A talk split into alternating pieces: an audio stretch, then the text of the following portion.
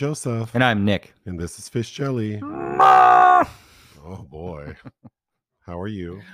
Moving at warp speed through the day. How are you? Oh, I'm okay. Uh, I need to say thank you again because the last like two week period has had the most. We've experienced the most streams and downloads of our podcast Oh wow, I had no idea. over the because we've been doing it for almost a year or a little over. Oh, it's got to be longer than that, right? Oh yeah, yeah. Oh, because this is episode 94. So it's been 94 weeks. I Uh, There, math. yeah, this past two week period, uh, we've had the most listens and streams, and we have more people sponsoring us on Anchor. So thank you. Oh yes, thank you. So if you if, if you want to help support us and help me uh, change out my silver colored fillings for tooth colored fillings, you can uh, go on to Anchor. We are not destitute. We are not destitute. No. we have insurance. We, You know, can we talk about dental insurance? It's a joke. I don't really. It is a joke, but we do have it. And we I have two dental plans. every six years I get my teeth cleaned. I have two dental plans and I still don't have proper cover. Like I still end up paying. The only thing I don't pay for is to get my teeth cleaned, but everything else I still end up paying. Granted, the last few years I haven't needed much work, but still, it's crazy. Like I've had two dental plans and I've spent so much money. Yes, yes. It's a shame. And I when I I don't think I've been to the dentist since 2018. Well, you need to go. I know, but the last time before that was 2011. So Well, dental health is important because Of there are other issues, you know, be that extend beyond your mouth, right? Like if you're uh, I'm I'm not a dentist, but I understand that, you know, there are certain types of infect you you can be prone to infections that could lead to like heart disease. Like your mouth is a vessel to other parts of your body and if you don't keep it healthy, so your mouth shouldn't hurt in any way. of course, Knock on wood, we obviously don't have any issues now or we'd be at the dentist, but yeah. but I'm just saying it's a shame that dental care is not something that's easily accessible.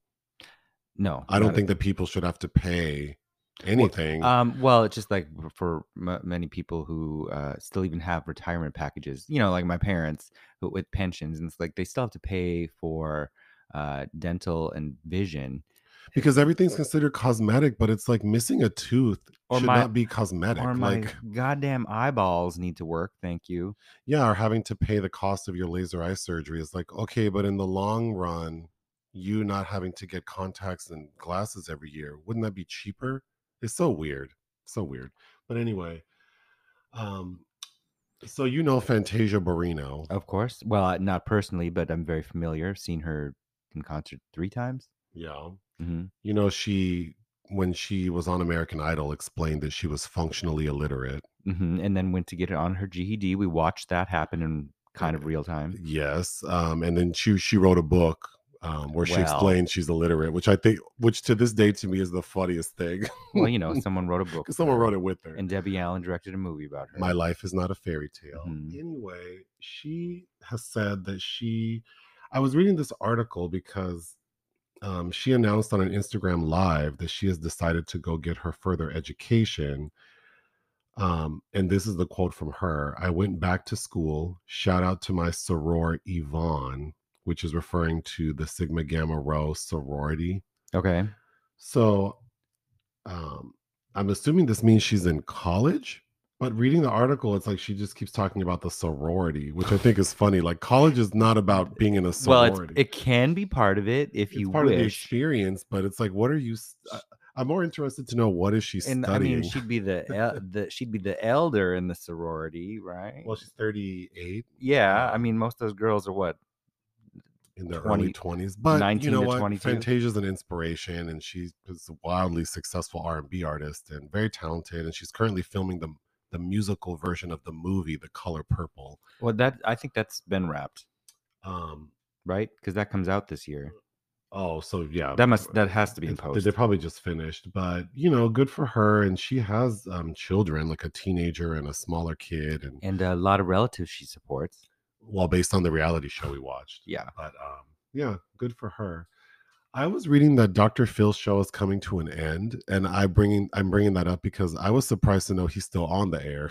did, Uh, did did you know he's still? I mean, I don't really watch television or talk shows. I, I'm I guess I'm not surprised. I'm surprised we saw an ad for South Park the other day, which I would obviously much prefer over Dr. Phil, but that's still around. Um, Well, after 21 years, Dr. Phil's going to end his show. I think But yeah, that's fine. I was surprised to know that he still had a show. Well, um, oh God, the cat's attacking us. Okay. We can move on to Sorry to This Man. It There- should be me. It should be me for somebody suggesting that I did not know who Chris Ludacris Bridges is. Oh, oh, I, I didn't include that. So, I, and my mind just went blank. So, unless you're prepared to explain what you just said, I, I oh can't no, help you. because you would reference some song in the movie "A Lot of Nothing," and I the Oh, in the review we did for the movie A Lot of Nothing, I referenced the song and, and then I was trying to figure out the name and you said, Yeah, the lyrics are like get out the way. something about getting out of the way. and then someone said, like, well, obviously it's Ludacris. No, I know Ludacris. But it's like, of course I know who Ludacris is. It's not. It's another group that I don't remember at the moment, but I did comment in the video comment section. So if someone cares to know what song I was talking about, it's in there. But uh, no, I drove my uh, 10th grade honors class peers crazy with uh, What's Your Fantasy. I, I would sing that song literally every day. So even if I don't know a Ludacris song, that voice is unmistakable. Also, in the same video, I referenced that one of the characters is singing And I Am Telling You by Jennifer Holliday. And then someone commented that I'm wrong. And that, or basically, th- they were nice about it, but they said, Oh, I can't wait for the Sorry to This Man section on Sunday when you have to correct yourself and say that it was Jennifer Hudson.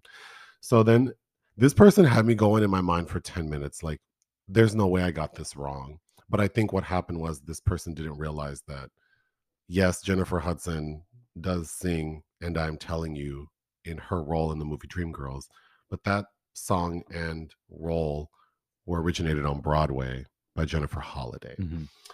uh, and lastly we did a video review for the movie the reading starring Mo'Nique. It's on bet plus. We did not give the movie a good review. It's Mm, it's poorly done yes. the direction the writing it's it's shoddy work, except for from Mo'Nique, who the was giving it highlight of the film is Mo'Nique's performance in the second half of the movie because she goes full on like Ham. ham. But if you were to take all of her scenes in the second half, it probably would total like seven minutes. So I don't think seven minutes of a hundred minute movie makes for like a great movie Mhm. when the, everything else about it is poorly done.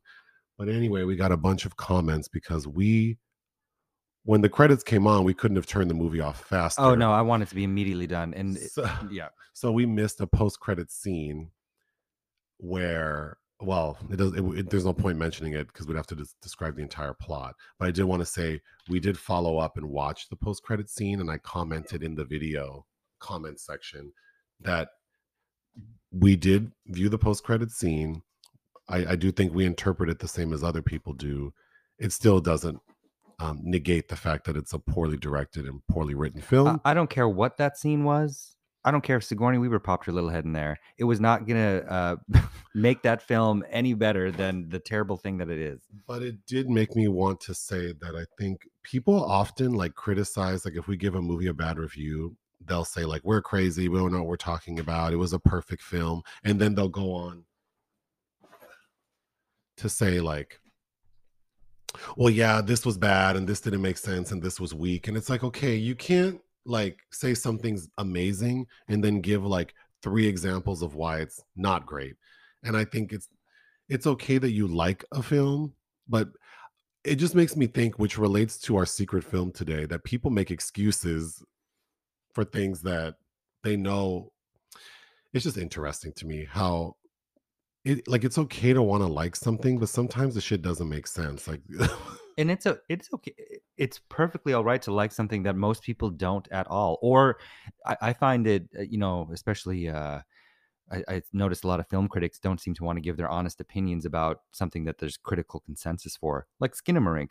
Uh, and no, like you you need to you need to stand by what you think, what your opinion is, and it doesn't. well, there's per- I mean, I, I think especially with film critics, there's pressure because they want like people don't want to stand out for the wrong reasons Right. in their mind. And I think people think there's some sort of value in like running with the herd. there's not. I'm not being difficult and always trying to be a contrarian, but I also think it's like I'm not gonna you know, I'm sure people think I, I know people think I'm stupid, but I'm not going to make myself feel stupid by pretending I like something I don't. Well, you're not stupid, uh, But- but and people think that about me too. uh, But uh, I, uh, fuck them. and I'm I am I'm in ignorance about many things, as we all are about something. That doesn't make that's not what makes somebody stupid. Well, let's move on. So, there's only one film you have listed that was released we didn't cover, and it's something called Godland. Which you know, in a perfect world, we would have because I did like this film out of Cannes last year. Played in Un Certain Regard uh, from Icelandic filmmaker Hlynur Palmason. We reviewed his last film, A White White Day, uh, which I, I liked more, but that's more of a genre melodrama. Uh, and this is a much more slow art house film uh, that I would have, I thought would have been Iceland's selection for best international release submission, but it, wasn't. They picked Beautiful Beings, uh, but still really worth a watch. It's from the guy that led his first film, Winters Brothers. Um, and, and ba- basically about this Danish priest that uh, travels to Iceland and this arduous journey uh, therein. Uh, again, a little long, but I, I did enjoy it, and I feel like you would have, if we had a moment to be patient to watch it, would have liked it. All right, so movie the cat is going crazy. She's possessed. Uh movies we watch for fun. Uh I I just wanted to mention that I you were in the room for most of it, but I wa- George Lopez has two comedy specials on Netflix. Mhm.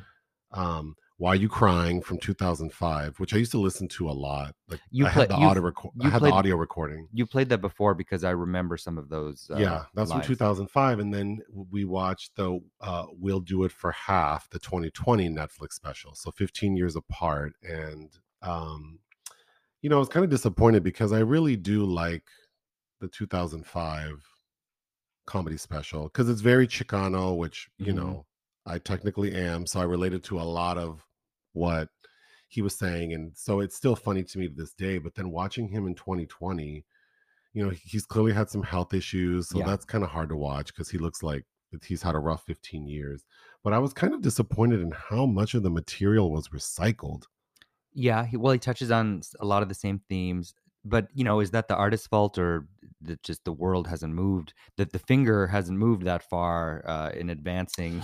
Well, I don't know because a lot of the stuff is like, you know, Latinos are like this. It, it just felt very dated. To Sure, sure. Like his, he hasn't evolved uh, with his comedy. So I'm just bringing that up because I sat one morning this past week and watched both back to back. Um, something called The Blind Man Who Did Not Want to See Titanic. yeah, actually, I'm supposed to review this, but it, it opens, I think, Friday uh, in very select theaters and or I, I don't know where, but uh, it's from Finnish director Teemu Nikki, uh, who I did a Q&A with in 2018 for The Euthanizer, which is a film I recommend. Uh, this played at, I think, in Venice Horizons 2021, maybe. Uh, it's as it says, it's about a, a blind guy who does not want to see the movie Titanic, uh, and never has the James Cameron film. Well, he can't see it even if he wanted to. He's gone blind because of MS, I believe. um, and he, it, it's really the camera is intensely focused on this man's face who has recently gone blind. He's a lover of John Carpenter films, and he's corresponding with this uh, other disabled woman that lives somewhere in the same city he does. Uh, and he decides to, on his own, without uh, a handler or a guide, uh, try to visit her one day after they've been corresponding, you know, because he's also sad and lonely. Uh, and I, I was entertained at the fact that he's decided to that she looks like Sigourney Weaver in Alien. Uh, but of course, he gets on a train by himself, and when you depend on the kindness of strangers, and w- is when you get hemmed up because these men realize he's blind and uh, uh, torture and rob him. but uh, and I'm sorry I'm laughing at that, but it's just like, oh my god, of course this is doing this. But um, it's very much this filmmaker's uh, particular worldview, which I do appreciate, and I do recommend it. I did enjoy it. Next, Irreversible Straight Cut. I rewatched uh, Gaspar Noé's uh, Breakthrough, which is 2002's in- Irreversible, which I believe you probably watched when we were first dating. Uh, with the, it has that uh, is it nine that nine minute anal rape scene of Monica Bellucci where they You mentioned this so many times over the years, and I do not know what you're talking about. I'm I have never seen this. you haven't seen it? no. You Okay. said it so many times. You also reference a movie where some woman's giving some guy like performing oral sex on him for 12 minutes. Oh, the Brown Bunny. Yeah, you always mention that. I, I have never seen that either. I, I know you haven't seen that because Yeah. I haven't watched that since I rented it the year it came out. But no, I don't know this movie. Uh, well, we can't trust your faulty memory. I, I feel like you did watch it and didn't like it when I was at work one day back in circa 2009. Anyway, I haven't really watched it since I was an undergrad. God, the cat. So I, I rewatched that because Gaspar Noé has recut it. Because uh, if you don't know, the original is told in reverse order. So he has the new straight cut, which has he's re-edited it to be told in a, a linear fashion from start to finish. And I do think there are some surprising emotional uh, effects that happen when it's told in this order because it's a very it's a hard movie to watch and it's you know this is this came out before the term torture porn was a thing uh, but i'm supposed to be I, I did start it i haven't finished it uh, a piece for our own site on that Oh, good. Uh, oh, we watched Kiss the Girls. let me preface this it's black history month we were uh perusing hbo max's because i think we do this every year where like what did what did this streaming service pick for their Oh, can we talk about that? Because we were going, yeah. for their um, Black History selections uh, and what and what they've uh, decided to assemble for the children to discover their their history. Uh, and I was kind of. I haven't. I remember liking Kiss the Girls when I was 13, but I would not say that, that this is a black movie, uh, which brings up some interesting elements of just because there's a black lead doesn't really mean that's a, a, a movie about a about black people or the black experience. But uh, go on. No, I was just gonna say, like going on Amazon Prime and they have like black voices and different selections, and it's like, what is the criteria for? Because then they even have like a playlist, like Tamera Mowry's like Black History or like favorite Black movies, and it's like, okay. Uh, what, there's only like five or six selections. Girl, you can you can do a top. 10, I don't know. Anyway, Kiss the Girls, Morgan Freeman, Ashley Judd. It's like a, you know, murder thriller. I did enjoy it. It's a little crunchy. It oh, it has not aged well. I do really like Tony Goldwyn, so that's a plus. Um, who I did remember was one of the villains, but you know James Patterson was a big deal in like Pulp Fiction, uh, as a Pulp Fiction writer in the '90s. But that that character Alex Cross, who Morgan Freeman would play again in Along Came a Spider, which I remember I did not like that one out the gate, uh, and then Alex Cross was then played by Tyler Perry. And what what year was that? Like 2012. Um, yeah, Ash. There are just so many nonsensical things in that movie, like Ashley Judd eh, you know has survived this serial killer who calls himself Casanova and then decides to basically attach herself to Morgan Freeman and they have this they have Tony Goldwyn in this bar and she decides to go in there. Oh my god. Well, first of all, I think Ashley Judd gives a good performance, but her character makes no sense. And then it's like she doesn't know what he looks like, but she, he knows what she looks like because he was torturing her for a period of mm-hmm. time. So we think, but then we find out that he wasn't the person. It's a different serial killer. But the fact that she thought it would be a good idea to like go into a nightclub where the the serial killer who had kidnapped her might be was so frustrating. Also, her rationale for like I want to help these women, but actually just character is a like a medical doctor. So I kept thinking, if you want to help women, like why don't you do that with your practice? Why don't you work on like maybe starting a thing where you help women who are the victims of sexual assault or I don't know. It, it just seems so selfish that this character is like, I need to go help the police. And then Morgan Freeman has assembled a team of people to assist him under the radar. Mhm. So everything they're doing is like not legit. And I just I felt like I'm sure well, and it's because his niece is one of the kidnapped girls. Right. And I'm sure if there were a part two where we like go through like the court case of all this, the killer would probably get off Probably. because everything they did was illegal. Like it Mhm. was so annoying. Um, and then he and Morgan Freeman is keeping that facial hair black at this point and looks like he's He's wants- trying to be like Shaft. he wants to be shafted. That's how he's dressed. I thought that he was not. I think he's fine. Like he's a fine actor, but I think the decision to style him the way they did, or make him seem more youthful. I don't know. But it was he- weird. My dad, I, I I had thought it was the movie The Bone Collector, but my dad often said when we were he repeated the line but he's a collector. That's from that's Morgan Freeman from Kiss the Girls. Okay, you watched Money Train? Yeah, because there for a, a, a sweet little minute, I thought I might be interviewing Woody Harrelson for Champions. Uh, so I was like, there there are several many Woody Allen Woody Allen Woody Harrelson films I haven't seen. And one of them is Money Train, which is the third union of Wesley Snipes and Woody Harrelson, uh, directed by Joseph Ruben, and uh, Jennifer Lopez has Oh, a very sizable role as the woman that tears these foster brothers apart in their their transit authority uh, world in in New York, and it is a ridiculous film. I did not like this at all. you watched something called Rouge? Oh my god, loved this film. Uh, Stanley Kwan, queer Hong Kong filmmaker. Um, He's probably I think he's either best known for Rouge or Center Stage with Maggie Cheung, which I've owned a copy of forever and haven't watched it.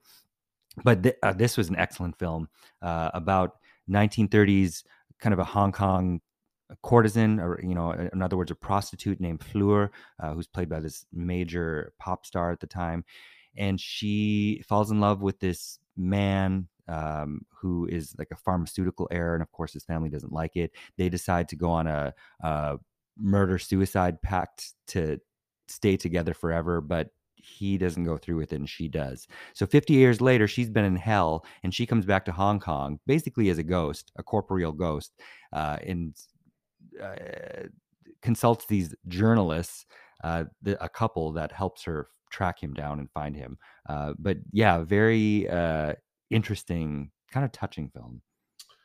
You watched Anger Management, and I walked in on you watching it, and I only caught like so. Anger Management is with Jack Nicholson and Adam Sandler. From 2003. Hmm. And I, how long was I there? Fifteen minutes. Yeah, and it was unbearable. Uh, the whole goddamn thing is unbearable. This was, I don't remember. I like Jack Nicholson. I don't remember why I avoided this in 2003. This, this is just shitty all around, all regards, and also hasn't aged well.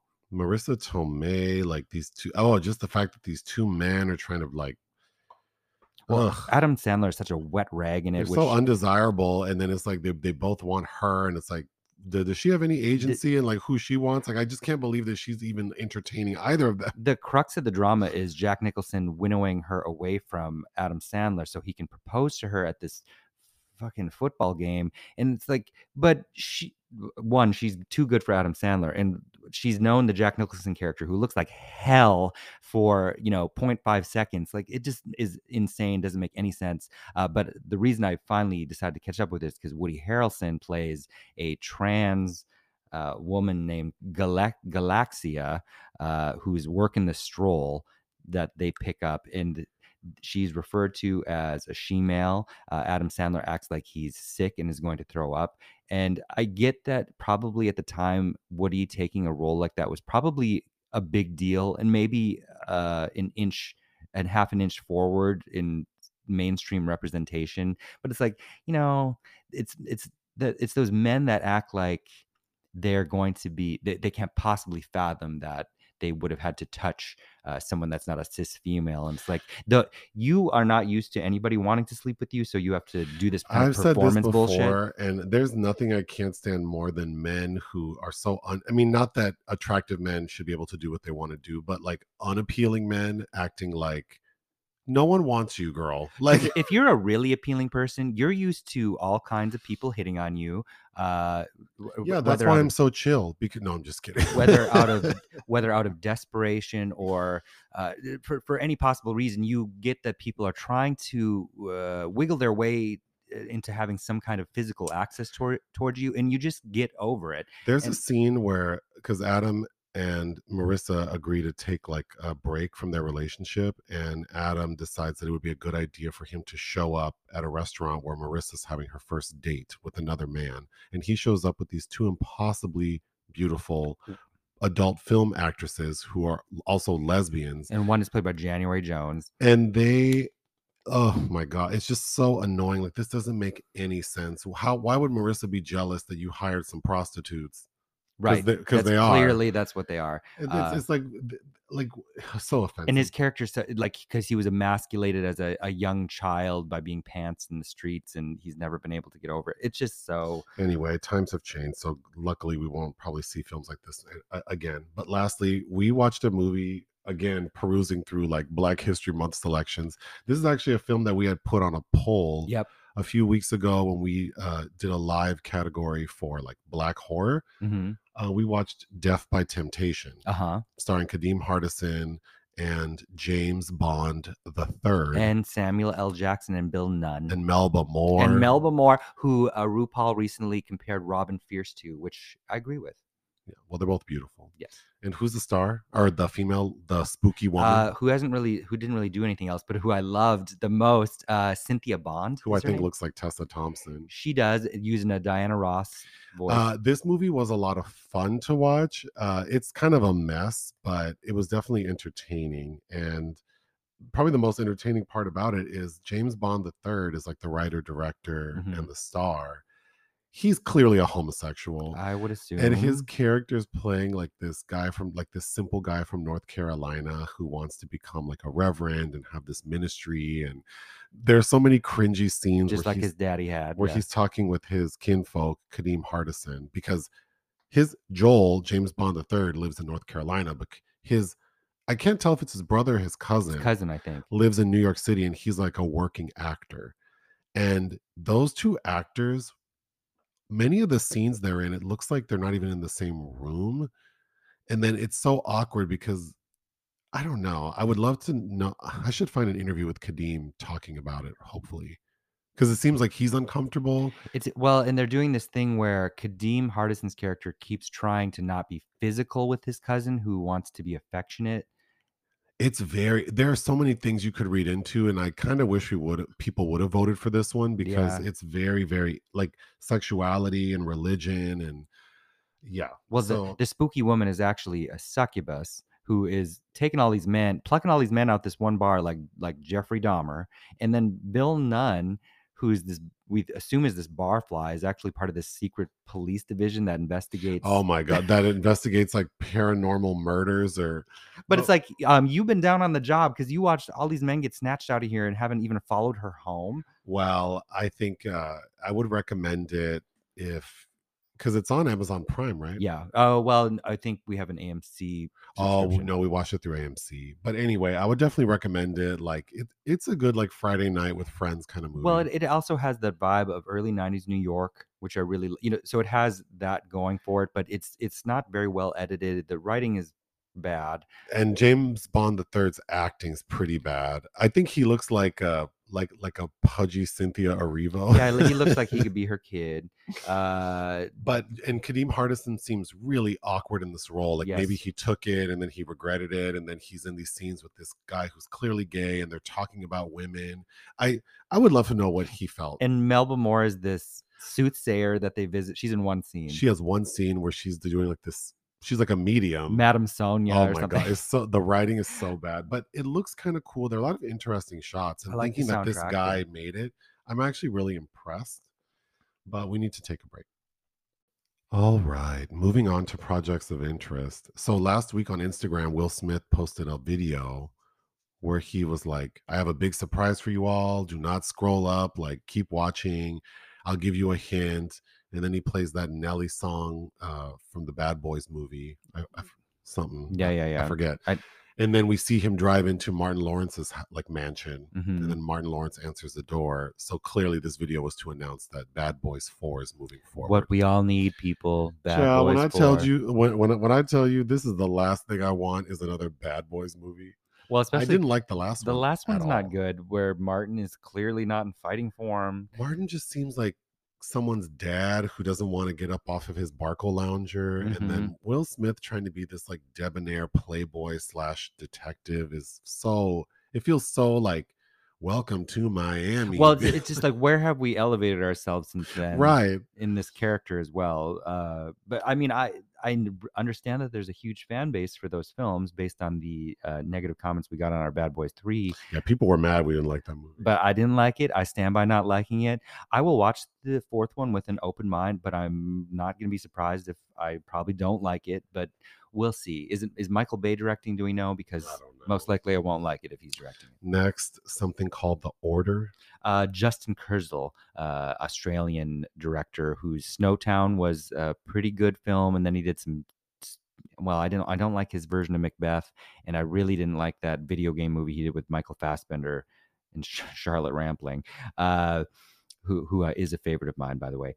Uh, he kind of redeemed himself with the true history of the Kelly Gang, which is probably the best film I've seen about Ned Kelly you know, and that's considering Tony Richardson directed a Ned Kelly movie with Mick Jagger, and of course Heath Ledger played Ned Kelly. Uh, anyway, I highly recommend that. But uh, he has a new project with Jude Law and Nicholas Hoult called White. Uh, no, it's called The Order, and it's about a white supremacist militia group in the Pacific Northwest in the 1980s. So that's not necessarily a subject matter I'm interested in, but I'm sure.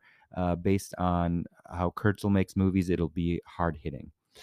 Some Max Barbakow Body Swap. It's an untitled project. Max Barbakow directed that Palm Springs movie with Andy Samberg, which is kind of like Groundhog Day, um, which we covered when that came out on Hulu. Is that in 2020 now? Anyway, uh, Jennifer Aniston and Julie Roberts will be swapping bodies, which Whenever I think of Jennifer Aniston, I think of Maria Bamford saying that Jennifer Aniston would be the monkey who knows where to find the bananas. yeah. And I think of I think of Sebastian Silva in Nasty Babies had a picture of her on his fridge saying that she's all one color. She looks like bread. Ugh. Um, lastly, you wrote down something I didn't know, which is Michael Jackson's nephew, Jafar Jackson, has been set to play his uncle in filmmaker Antoine Fuqua's biopic Michael about the singer's life. And this will be uh, by Lionsgate. I, I Jafar is Jermaine's son, right? We talked about Fuqua last week. I think directing. It was announced he was directing this movie, but I thought you would find that interesting. Well, this is definitely a step in a, a positive direction that Sure. because then I feel like if you actually have his nephew, I mean, I feel like this will have to be handled in a respectful way. And obviously, family members know more about him than anyone else. Perhaps, well, that's not necessarily true, but um, this is definitely a step in the right direction Some legitimacy of me maybe, yeah. feeling like this project might be something that, like Ice Cube's son playing him, sure. in which I thought was actually a pretty good performance in Straight Outta Compton. Yeah, but that movie overall, I thought, who directed that? F. Um, Gary Gray. F. Gary Gray. That's right. Yeah. Okay. Unfortunately, there are entries in the obituary section. Mhm. Melinda Dillon. Oh yeah. Um, I don't. Oh. I'm not familiar with this person. Yes, you are. To Wong Foo is one of your favorite movies. Well, who is she in that? She's the one that uh, tries to take the fringe er, er, uh, from uh, Wesley from Noxeema Jackson. You know Melinda Dillon. She's also the mom in A Christmas Story. Uh, she's in Pete, Paul Thomas Anderson's Magnolia. Which one is she in this picture? At the, uh, the one on the very end to the left. This? Yeah, I don't. she's the one the that. uh, redhead. yeah. I definitely don't remember. Okay. Oh, this. Yes. I don't remember her. Okay. Well, that's. But. I'm sorry, she's gone. Uh, she's the mom in Harry and the Hendersons and Close Encounters of the Third Kind. Uh, yeah, no, M- Melinda Dillon was uh, always a bright spot in film. And then Cynthia Williams died at the age of 75. People know her as Shirley from Laverne and Shirley, which was sort of a spin-off of the show Happy Days, Mhm. right? No. Which I never. No, no, I'm sorry. I don't know why I said that. She was on Happy Days and but I definitely recognize her from Happy Days and Laverne and Shirley. I never watched either of those series. Oh, the opening of Laverne and Shirley, which I wish I knew the lyrics, but like Smeezel, Schmazel, some Pfeffen Pfeffer Incorporated. I I do remember seeing a scene of them trying. I think she's trying to teach Penny Marshall how to drive in the living room with cans of beans, Oh, or, or she's got cans for the beans and the gas, and Penny uh, is trying to say, "Why can't the beans be the gas?" Uh, but we also uh, talked about her recently because we did a podcast on the Parallax View. Mm. She's the woman that uh, w- they're trying to, or not the Parallax View. Sorry, the conversation where Gene Hackman's trying to decipher what this couple's saying. Remember the Francis Ford Coppola film we did for political thrillers, and he's trying. no. The wrong person gets killed. I think the man that he hired gets killed. His, his wife's No. cheat. Oh my god, you don't remember that? We had a whole we had a live of that No, with No. Gene Hackman. not at all. Oh, where he does like secret recordings of people. Yes, yes, I remember that She's movie. the woman that's part of the relationship. That's right. Yeah. Wait, she's the she's the one who's out in the park, or she's yes. Oh, that's her. Yeah. Oh, okay. All right. Today's secret film was one suggested by someone who listens to our podcast. I think it was an excellent uh, choice because there's a lot to talk about. It's the 2008 romantic drama film directed by Sam Mendes, Revolutionary Road. hmm I had never seen it. I had. You saw it when it came out. Yeah. Um, what do I know Sam Mendes from? Uh, well, his first film, uh, American Beauty, swept the Oscars and won Kevin Spacey his second Oscar. Uh, you also he did two Bond films I know you've seen, such as Skyfall and Spectre. Um, and then we, you know, 1917 was a big deal. The year it came out in 2019, uh, but also Empire of Light we reviewed with Olivia Colman Sam Mendes did Empire of Light? Yeah. Oh. which I've said to you like five times in the past 24 hours. Oh. Uh, but in at the time of filming Revolutionary Road, he was married to Kate Winslet. Oh. Mhm. Well, the film stars Kate Winslet and Ne- Neo, ne- Leonardo, Leonardo does, Kate Winslet and Leonardo DiCaprio. They are a married couple. It's the 1950s. Connecticut. Um, okay. And of course, it's a reunion of them from Titanic, right? Oh, that's right. Yeah. Oh, yeah. This is after Titanic. Mhm. Okay. I didn't even think about that. Mhm. So they are a couple. Leonardo Neil, and I want to say Neolardo. Neolardo is like a longshoreman. He's traveled the world. So he's, you know, appealing to her, and she has aspirations to be an actor. And when we meet them, meet meeting for the first time, there there is a lot of energy between the 2 Mhm. of them. Then we see that they are married, and she is a, t- you know, she's pursued her goal of being an actor, and it she's not successful at it. Well, local community theater so in Connecticut, I doubt did it anyone any favors. so we see that they've transitioned to sort of your standard like white american suburban life where she's a in the 50s where she's a homemaker and he works like your basic corporate sales job and it's clear that they are just going through the motions and that a lot of the fire that they had between them has dissipated And they're about, I think they're both turning 30. when one night she kate tells neolardo that like you know we have enough savings and we have enough equity in this house that we could leave everything and move to paris france. You said you always wanted to live there. You've been there. You said there was no other place like it. I could work as a secretary. They pay really well like at the government agencies and you could spend your time my husband uh figuring out what you want to do with your life.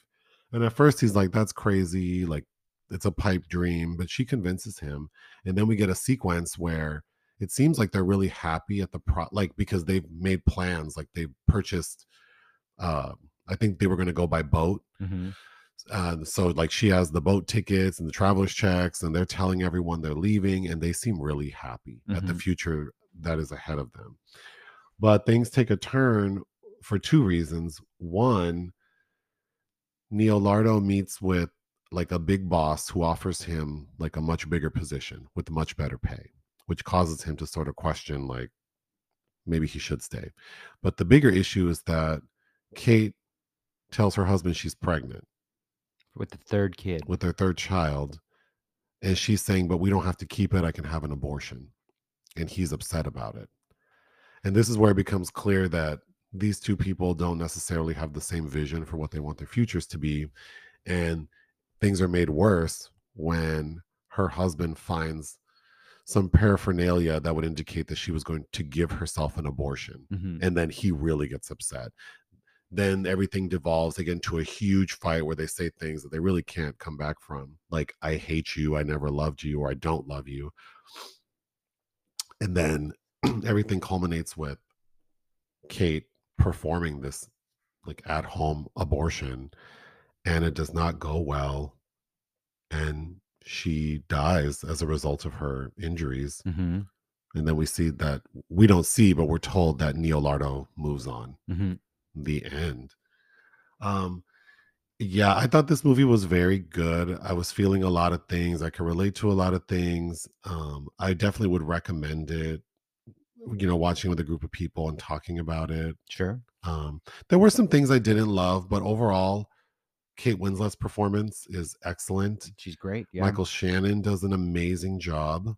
Yes. I think Leonardo was I think I kind of flat, but I think his character was supposed to be, so Well, he's yeah. kind of perfect. Right. uh, Well, and I think part of the problem is this 1950s suburbia, you know, and, and they, they don't have, um, th- there's not uh, gender equality between the two of them in this relationship. And Right. he's offered this opportunity to become a man, you know, because Well, he, I think he's going along with the Parisian paradise thing as a, as a kept, as a stay at home husband, because essentially he's not doing anything that uh, is glorifying him in any sort of way where he currently is but he he gets the chance to ascend that and you know really be something which is how the the big man Jo Sanders spells out to him well, I also feel like Kate. So you know, I, I I like this movie because I think you can sort of be like Team Kate or Team Leo, and I'm Team Kate because I feel like he Leo allowed her or supported her, and that's my very first note is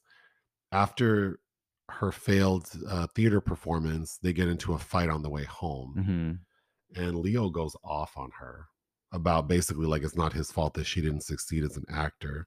And I felt like Kate recognized that he supported her attempts at doing something she really wanted to do. So her proposing Paris was kind of like, we can get out of this rut, and I'm giving you the opportunity to figure out what you want to do. And I think that alone makes me feel like like like I was really about her getting to do what she wanted to do. That being said, and we can talk about it more, I do feel like she should have been more open to letting her husband take this higher paying job because he does tell her. I mean, the the other thing about it is like when you're in a relationship, you know, you say a lot of things that maybe you wish you hadn't said, but you ultimately, you know, sometimes get to a place where it's like there's an understanding and he does tell her why don't we try it out? Why don't we see what our life is like with all this extra money? I think we could be happy here. Like we could make a life here that is equivalent to what we thought Paris could be. And I agreed with that as well. Like I wish she, you know, it, like I'm so like I was so sad to find out that she attempted this abortion and then of course died. And I really wish she would have tried. Like let like take the job, stay here, see if you can make a life that you're excited about but then there's the issue of the baby, like because I never got the sense. I'm assuming that she didn't want the baby, and that's why she. I don't think she really wanted the other kids as, as much as she probably did love them uh, you know even the way she describes in that what argument we had the first one was an accident and we had the second one to To prove that prove the first one wasn't an accident. and then you're stuck in this this stagnation of this expected life and i think that i i think that where they go to is kind of in that immature territory that we all sometimes go to as part of a couple a- a- and out of our own selfishness and sometimes you say things you just can't take back Well, but that's my next note. Is like, yeah, but i think that her point is even if he has a promotion it's not going to be doing anything he wants to do it's not his passion but he has found a way to be powerful and comfortable which is what a lot of you know especially uh, you know white men do and that's where you get that whole midlife crisis thing down the road too so i think she innately knows that and yes the mature thing a mature thing to do would be to stay but she but I don't knows blame him. Like, I don't blame him for wanting to be practical and comfortable. And yeah, there is a lot of risk. So I'm gonna make all this money and be secure and be able to take care of my family because he does seem to really value his family and to be taking responsibility for them. I could ensure that, or I could carry my ass on down to Paris and then what like what if like like what if i don't find what i'm looking for and we're kind of just there and we it it really is no different than what we had before so it's very very interesting but i was very you know when they first start saying things that i thought like are things you can't take back it's just it, it it's so unfortunate because we hold on to those things forever and it's Mhm. like Even you with your bad memory, those things are remembered. Yeah, and it's like a bro, you know, some things you cannot forget and you can't repair. And I I think I, I really related to Kate in that like she just boundaries are crossed and then it's too late. Like, Mhm. Yeah. Um, so the book that it's based on by Richard Yates is was published in 1961, uh, and I, I do find it you know interesting that it's this husband and wife team making this film that you eventually would dissolve as well. Uh, there is something that's kind of missing from the film for me. Well, let's here. Let, let, let me because we didn't. So Michael Shannon is part of this movie because Kathy Bates is the realtor who assists Kate and Leo and finding their home, and she becomes friendly with them, and then she says. I would love for you to meet my son. He's had some psychiatric issues, and I think you two'd be a great example. So Michael Shannon is basically Kathy Bates' crazy ass son, and she's introduced. He the purpose of his character, I be- thought, was that he is sort of the truth, Mhm. and they're masking it as you know his mental health issues are allowing him to just speak unfiltered, and so he's calling them out on their bullshit. Specifically, Leo's character, Mhm. like he's really hard on him. Then David Harbour and his wife, played by Kathryn Hahn, they are friends of Leo and Kate's, and David is in love with Kate. as and she knows it too. From the moment where they first go over there, and she's like framed in that doorway with her arm up, and she's wearing that little blue dress. It's like she knows that he wants her. which I think says a lot because on my my next note is uh, because Leo cheats on Kate with the secretary at his job on his birthday. Zoe Kazan. Mhm. Which I thought, oh well, if you're, I mean, if you're gonna, you should at least be able to cheat on your spouse on your birthday. But anyway, I feel like we see that, then we see Kate acknowledging that this f- friend likes her. It, it it just all reads as like this couple, like like they're missing things Mhm. in their lives together that you know i could argue they will never get from each other so it's like what do you do like you know people have needs or wants desires and it's it's just so difficult to think like this one person in this very sort of like Rigid, Rigid life. Yeah. but rigid doesn't always mean like this sort of traditional life it just means like when you're invested in someone and so much of your life involves them it just doesn't it feels like this huge like glacier that's moving and you can't just turn you can't just stop it you can't just say well what if we move what if we you know like i often think like oh i'd love to make big changes but it's not practical like so then practicality you know forces maybe happiness sometimes to take a back seat Sure. but practicality is there for a reason right like we have to think about the future and we have to think about our comfort and our health and especially if you have children like you have to you have other people to think about and i Mhm. think that's what's so interesting about this movie because if this married couple didn't have children then it would obviously be a very different story Mhm. but the fact that they do makes me feel like leo's very strong feelings about staying makes sense too right like we have kids that we have to But, but also, but in a world, in a culture, in a society that's always going to prize him as well and his perspective, and I think she knows that. Yeah, but I mean, I think if they would have been able to communicate their needs better, which I don't think either of them really knew, they just knew that they weren't happy where they were. It's like even if society doesn't support you, you can create a bubble where you do get the support. Like, because I do believe she could have been happy in that town. uh, I don't know. Because it's know. like you, she, like, what are you looking for? You just don't like being here because you don't like these kids and this. Well, the superb, the suburbia is stifling, and I think the Kathy Bates uh, character is a really good example of that. Who is this kind of friendly person who I have immediate empathy for, and then in the last scene of the film, it's like, oh, but you're one of those bitches. Okay. So when you know the film has a the, the the film is beautifully shot, but it has this somber mood. Roger and, Deakins, yeah. and when they announce they're moving to Paris, it's you know like the the the the third way point Mhm. through the film. It's like you know something tells me they're not going to make it to Paris. Mhm. So that provided a lot of anxiety for a Mhm. period of time because I'm like something's going to happen. Like like they're not going to Paris. This this this movie is not about this couple in Paris. So I thought that was very effective in the storytelling. Like it's such a great story. It is a great story, but uh, and I do, you know, Michael Shannon was the only one ultimately who received an Oscar nomination for acting in this, and I do like his performance, but it also is. It also reads as kind of jarring in this environment as well, and I would have liked to see him outside of the Wheeler home because we only his two big scenes are, you know, contained inside this house as this kind of soothsayer. Um, but but but he's fine. I I do remember being really irritated that year because Kate won double Golden Globe. She won Best Supporting Actress for The Reader, and she won Best Actress in a Drama for Revolutionary Road, and then went on to the Oscars, was locked out for Revolutionary, and then won Best Actress for The Reader, where she plays a Nazi who speaks English, which is a movie that I I, I like far less, like far less.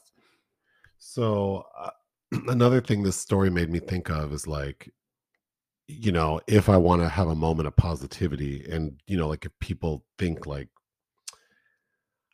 if if i you know if if i think like oh i've had a nice life thus far probably the biggest contributing factor to that is not worrying about what other people think of my choices hmm and i feel like this movie demonstrates how there's so much pressure during this period with these types of people of like having to deal with what other people think about what they're doing. And I just think that is like poison. It definitely, I care about what people think about me, but it's more like I don't want people to think I'm a dick or I, I would like, it kills me to think someone thought I was rude or so I care about, you know, that those sorts of things. But it's like my life choices and my career, where I want to live, how I want to live. hmm How I make my money. Yeah, I don't really like I'm not worried like no one else is paying my bills. No one's worried no one cares about me really. Like no one is losing sleep at night wondering if I'm happy. So why should I lose sleep thinking if people are going to approve of my choices? So wa- watching this couple especially when they're talking to their other couple friend and Leo talking to his coworkers. It's just so interesting. And honestly, like, you know, I'm contemplating making some kind of bigger changes in my life, and I'm not going to speak on them until they're solidified. Right. And then it's going to be quick and swift. hmm We're not, I'm not, like, I'm really, I'm, I'm actually thinking that I'm probably not even going to really tell people what I'm up to. I'm just going to be like, well, this thing's changing. And it happened. Yeah. It happened. which is kind of I, I think i relate to doing that as well i don't like to broadcast too many uh, some things you know you kind of have to because some things need a certain momentum uh but uh yeah when, when when leo first goes to work and he's like i'm moving to paris i'm like ooh don't say that I right? know. I'm like, don't tell these fools anything. And then when they go to tell uh, David Harbour and Kathryn Hahn, and then after they leave, Kathryn's like crying when Mhm. she understands that her husband also thinks it's a bad idea. But I thought she was, cr- I felt like she was crying because she was scared that he might want to rock the boat. or that maybe he would and she knew that being with this man he never would but they they Or, or, or yeah, or maybe the opposite. like the, this is our, the life for us and we're stuck um but they also seem kind of like that couple that they, they are drinking that kool-aid and they are gonna they're just gonna do this you know and and that's fine there's really there's essentially nothing wrong with because kate talks a lot in this movie about there's nothing special about the, uh, us we're not better than anybody else and to a degree that's true of all of us but you know you if you want to live out loud you have to make those kind of changes and decisions Well, I interpreted what she said about not being special is not like I mean we're all special, which makes us all the same. But I think what, what how I interpreted that was that if they don't make a bold choice, they're never going to, um, like everyone in the world they are in all have the same experience and if you just sit there and do nothing nothing's going to change Mm-hmm. Right. like you're not special no one's going to pluck you and be like hey you're a bright shiny star and i want you to explore this thing no like, like Well, no it's like when you come to the point in your life where you realize like this could be it if I don't do something about it. Like Right. th- this could be I had all these hopes and dreams of doing these things. You really can still do them, but it, it you you sense it when you're in a situation like I have to do something else. When Leo's big boss is trying to offer him a better position relating to the advent of computers, The Fabelman. um, he Leo asks him, "Do you remember my dad? My dad worked for this company hmm for 20 years." And the guy's like, "No, I don't." And you can see in his face, like, "Damn, this is so." At, it was a really good scene because at first he's like, "See, this is why I want to leave this bullshit," but then the big boss switches it up on him and says, you know, you should take this proposal I'm offering you because this will. Well, he tells him that I've learned that in life we only get a couple chances. hmm And if you don't take those chances, one day you're going to wake up and wonder why you're in this rut. But then he also tells him, you know, this would really make your dad proud. And at first it seemed manipulative, but uh, but there is some truth to that in that like your dad just played the game everyone else plays, where Mhm. you just work somewhere forever with no glory, no accolade. Right? I mean, that could be Mhm. all of us. You know, people work at. There was some lady on TikTok like six months ago, a younger woman who had posted a video I saw that went viral about how her mom has worked at Target Corp for like 26 years Mhm. and she's always been in the same position um like as just a regular like the people who work the register and um like stock inventory and then she was explaining that target that her dad is like a store manager so the mom could never work in the same store as the dad because it's against Right. policy rules and also the mom had to take a like like a 2 year break or something during that 26 years for like I don't know to have a baby or something I don't know Sure. But so she was saying that Target doesn't recognize her as having worked there that long and that she deserves more recognition. And I just thought, like, no, like you have a job as a cashier. You've allowed yourself to sit there for 26 years as a cashier. If you don't make big changes, if you don't pursue other things, people will really let you do the same thing forever. Oh yeah, for sure. I used to, Because they want ultimately people want warm bodies there to do the the bullshit they don't want to do, uh, which is the hierarchy that we have all bought into. But yeah. I, I always think about, I used to work as a pharmacy technician at a, at an inpatient pharmacy at a level one trauma center. So this big like county hospital. And when I started working there, there were women there who had been there for like 10 years. And then I noticed recently looking at someone's LinkedIn that one of them is still there. oh. So they've been there for like damn near 30 years. mhm. And I remember them always complaining and like, and it's like, no, you could work as a pharmacy technician for 70 years. You will never be a pharmacist. Like, Mhm. you have to go to pharmacy school. Like, Mhm. so it's just like, you will sit in this job forever because that is the job. And that's totally fine if, if, if you made the most of it and you're content. But I just think like, when Kate's character said that, I thought of that. Like, it's not anyone's fault but your own if you allow life to just like the days to go by because they will. They do. And You they will, and they you do. could literally sit in one spot forever and no one is going to walk by and try to pick you up from that. Nope. We need to take a quick break again. Okay, there's just so much to say about Revolutionary Road. So then Kate ends up having sex with David Harbour's character one night when they all go out and Kathryn Hahn gets drunk. So Leo has to take her home. Mhm. What did you think about that?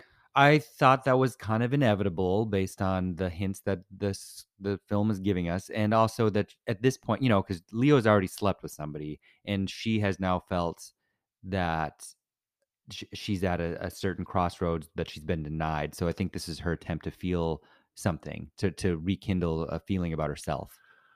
I thought a really good scene is when Michael Shannon's character finds out they're not going to Paris and he goes off. Mhm. Saying everything that, you know, I think probably Kate's character was feeling. Mhm. And then when he finds out that she's pregnant and Michael's character finally storms out of the room, he goes, I'm glad I'm not going to be that kid, Mhm. the one in Kate's belly. Mhm. I was like, wow. Because both y'all are gonna resent this kid for Yeah. various reasons. Yeah. Oh, by the way, the, uh, the other children are the Simpkins kids. Ty Simpkins, Ty Simpkins would go on to be an Insidious and The Whale this past year. Oh, that's right. He's only in like one or two scenes though. Then another powerful scene is when Kate tells um Leo that she hates him. Yeah, And it's like which I don't necessarily believe is true. I think that she hates what he's become. I don't know that she hates him, uh, but you know that's mm, sometimes where things go. I don't know. I thought she hated him. I, I I can see that being like the feeling of like well, it, it- like I hate you because you're like you're ruining my life. You're the reason why I can't Right, but but that that's also set out of anger because only uh, a few days beforehand they thought they were going to Paris, and it was not that was not the sentiment between them. So I I don't think that you can switch that drastically in the situation that they're in. Well, think I that's, that's which agree, is why I think they're both they're both thirty supposedly, so they're both immature. You're immature still at thirty, even in the fifties. I think you can feel both. I I agree. And I think they can like swing from one day to the next. well, like that Martin Lawrence movie, there's a thin line between love and hate. because it's just like when you so the overall I just have a few notes left, but the overall feeling I had about this film and the thing that hit me the hardest is like that moment when you realize that the person or people who you have invested so much in, who you believed in, uh, you know, that moment when you realize like, oh, they're a disappointment or oh, we don't really see eye to eye or oh, it's never going to be like how I imagined. hmm That moment like that when you realize like, oh, wow. That's how this movie felt to me. hmm Yeah. I do think that she loved the man, but I also think that she wanted more than what she had with him. But I also believe that she thought she could have more with him. But then when she realized that, because the scene where she says, I can have an abortion, and he, like the look in his face is like, you're a monster for considering that. hmm But I mean, also, imagine. I um, also get the sense that he's kind of gaslighting her because her having this kid ensures that they will most likely stay. So I, I think I think that there's some game playing on his end there, sure, but I think, you know, he also has dreams. And, and I, she she knows it. That's why she says, "Do you really want a third kid?" Because he doesn't. He doesn't want a third kid. no, but I think he wants like a standard life where he is successful and the measure of a man in that community in that time is that you Well, can take care of your family and you have all the trappings He's been told he'll be more prominent than his father doing the same thing. I think that a lot of uh, men find that kind of intoxicating. and they're allowed to like Sure. just just because that's not how i want to live doesn't Yeah, mean it's not appealing to people so i so i genuinely think that he or i think that he genuinely thought that that could make him happy because she kept arguing like but you hate your job Right. even michael shannon says like oh you're going to stay for a job you hate hmm Yeah. I mean, if I can have all the other things because of it, then I feel like I'm winning. And I think that's reasonable. I don't think it's great for your mental health, maybe, but no. Um, I, again, I think that's the recipe that for the road to not the revolutionary road, the road to the midlife crisis. But, the scene where Kate screams, I related to because I've said before sometimes, like, I wish I could just like, because I can't scream. But yeah, I, I could just like that characterization I related to of like, because she even says twice, like, I just don't want to, like, I just want to be left alone and he won't leave her alone. And it's like, let this lady have a minute to think Mhm. because if you don't let me think, I'm going to start saying crazy shit Mhm. because you're forcing me to talk. So then it's like getting back to what you were saying. Yeah, people say wild shit in these intense scenarios, but part of it is because they're being pushed. Mhm. Like she is saying, leave me alone. But uh, the, again, but getting back to what I said earlier, there is something. There's a component of, of something energy that's missing, and I, I don't want to say it's like I, I don't need it to be queer or camp or overly melodramatic, but I'm either missing kind of this Douglas Sirkian melodrama of like 50s templates, like All That Heaven Allows or Magnificent, that things that I, I- I wanted that kind of energy or something a little more gritty. And, and to me, this also eh, it, it, it it's not a suburban film. It's not a shallow film by any means, but it also feels eh, it's about hetero people, but it also feels like it's just from a, a masculine perspective. I don't know. It, it it doesn't quite hit in the way that I want it to, even though I probably feel warmer about it now than I did in 2008. I think for what it is, I enjoy it because it is about a specific type of like a specific type of people. But I my next note was that I felt like this would have been more interesting if I felt like these two people were really in love and were really good for each other and they're just sort of in this confusing place because the sense I got from them was that you know you can make something work with a lot of people right like i don't believe that there's this one person out there in the universe that is my perfect match and you know i think that you could make a life with a lot of different people you know there are a lot of Mhm. options out there to build a life with and i think that these two people seem like you know they decided to build a life together and as we grow and develop we want different things and they reached a point where it was clear that maybe they don't want the same things Well, also, I think casting might have something to do with it. I know that the hype of Kate and Leo being reunited, I think that by this time Winslet is kind of, I think she's running circles around him in this movie. i and- agree and I think that she, her talent, kind of, I think he's talented. I, I really, I liked him in The Revenant. I think he's a good actor, a, even a great actor. I don't know that. I think somebody more somebody a little more interesting in this role might have helped eh, me believe Yeah. that they were since we don't spend a lot of time with them when they're getting to know each other initially but we have to believe that they're this power couple right and i that in the pressure that comes with being the power couple in this very limited universe i i think is not constructed in a way that makes me feel the devastation of them crumbling to pieces Yeah, I agree. But I also think, you know, if Leo's character is meant to be just sort of like your standard guy who's like drank the Kool Aid and thinks that the only way I can have a happy life is to do the standard things, then I think he did that really well. he But I agree. I wish it would have been someone a little more interesting and gritty who there was more passion between them yeah and that they're really fighting a lot of things because in this film it feels like what they're fighting is like societal expectations. mhm. And- Well, and I think what you put it well at because the very last scene of the movie is ultimately people being trapped and also realizing that they're stuck with someone that they don't care for. Yeah, because the final scene is Kathy Bates is sitting with another couple. No, she's but she's just with her husband. Oh, right. Yeah, yeah. She's talking to her husband about the new couple who have moved moved into Leo and Kate's old house and saying that they're the first people who they she really feels like are good there. And the husband's like, "But wait, I thought you liked Kate and Leo." And then she's like kind of being shady, talking shit. And then we see her husband turn down his hearing aid hmm so we don't we, we no longer hear kathy bates and that was i thought very powerful because it's also like you know just because you've been with someone a long time doesn't mean that you're like this perfect match who are synchronized and yeah and it's just you know it's just i think for anyone who's been in a relationship for a while there are those moments when you're just like disappointed like oh i'm i'm really disappointed that you said that or did that or that you're or you think this about this and how do you move past that? How do you i think a lot of couples don't know how to communicate.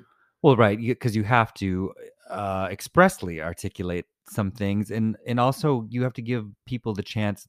As I said earlier in this uh, recording, uh, we're all in ignorance about some things, and we have to give each other. We have to give people the opportunity to be better too by by allowing them to grow.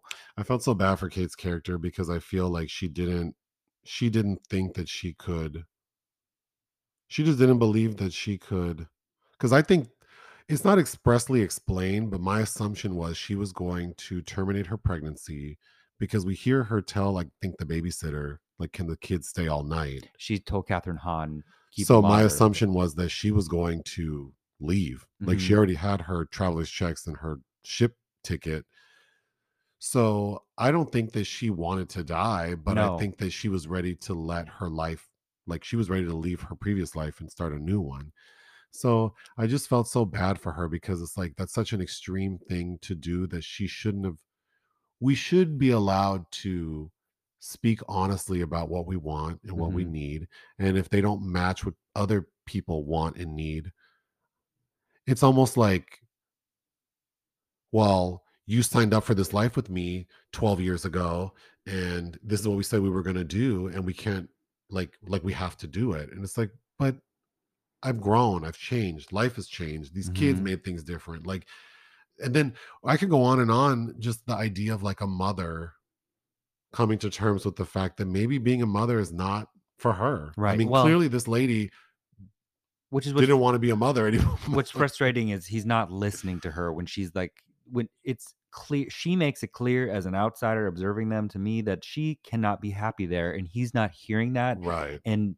he even with a promotion he knows in his heart it's not that's not his dream so what he should have done was move with her It's such a good story because it really, you know, I said I'm Team Kate, and I am mainly because I just felt so bad for her, but I also understood Leo's angle. Um, yeah, uh, it's very good. I would give this film three and a half out of five. Um i initially gave it three in 2008 and i think that i i maintained that score but And I'm not giving it four just because I, I wish it were a little grittier. I wish the Leo's character was played by someone a little more interesting that made me feel like there was a little more passion between them. And also, while I think Michael Shannon's performance is really great, it did feel kind of basic that his character is meant to sort of like explain to us. He's explaining their ennui to them. Yes. Yeah, and I'm like, I didn't need like I can see what's happening and and it's well done. So the fact that he's there, Doing like like he's ripped out of one flew over the cuckoo's nest. yeah, but but but again, Michael Shannon's performance is top notch, and whatever critical acclaim he received, he deserved. And I think Kate Winslet, who we didn't mention, but also is very striking. Beautiful. Yeah, I mean, I I mentioned in a I think another podcast that we watched. Oh, we watched something about the making of Avatar 2 with her. And she does seem like she's a lot to deal with. She probably is, yeah. so, you know, as a person, I don't know that I think the same about her, but as an on screen presence, she's, and of course, Mare of Easttown. Oh, Mary. She's you so good in that. and you know, uh that I don't know her in much, in many other movies. Really? I didn't even know she was in Avatar 2. We've seen Titanic. I've seen Titanic like six times. Yeah, we, well, we, we watched a couple years ago by the Queen Mary. We actually watched, yeah, there, there was a screening of the Titanic where we sat in front of the Queen Mary, and it was a cold night. So that was appropriate. But yeah, I can't think of her in anything else I've seen oh God, she's in she's in a lot of really good stuff. Uh because I didn't see the the the, the reader. Or, The reader I don't love. uh, It's not her performance is fine, but it, uh, again, like people loving these English language movies where th- they would be they shouldn't be speaking- speaking English. They would be speaking German. Um, I'm trying to think of something I really love. It, it's just at the tip of my tongue, though. Um, oh, you know, Eternal Sunshine of the Spotless Mind. I haven't seen that. Um, but we um we need to get going. Um, oh, that that was what I was going to talk about. The her performance in Woody Allen's Wonder Wheel. Uh, both her and Juno Temple, I think, are excellent in that. 2017. I don't like Justin Timberlake in it, uh, and I know, you know, um, but yeah, she it, a fantastic lead performance in that too. okay, what do you have going on this week? This week, well, we have another Magic Mike movie. Oh, that's right, and the review for a movie called Of an Age. Oh, which I did really like. Uh, you have to let me know about a couple other things, but um, that you're going to agree to watch. But there's a, a horror film called Baby Ruby that I am kind of very curious about. Baby Ruby. And then uh, Jena Malone stars in this Christopher Smith film called Consecration. I was hoping you would agree to watch. Uh, and then there's also a Julianne Moore film called Sharper. I'm forgetting who the director is. Uh, so yeah, a few things. I think we're gonna watch a couple. Well, we have some things to watch uh, for Black History Month. I won't give away too much more about that and uh, and then about a week from now, I'll be traveling to Berlin. All right. Anything else? No. Okay. Toodaloo.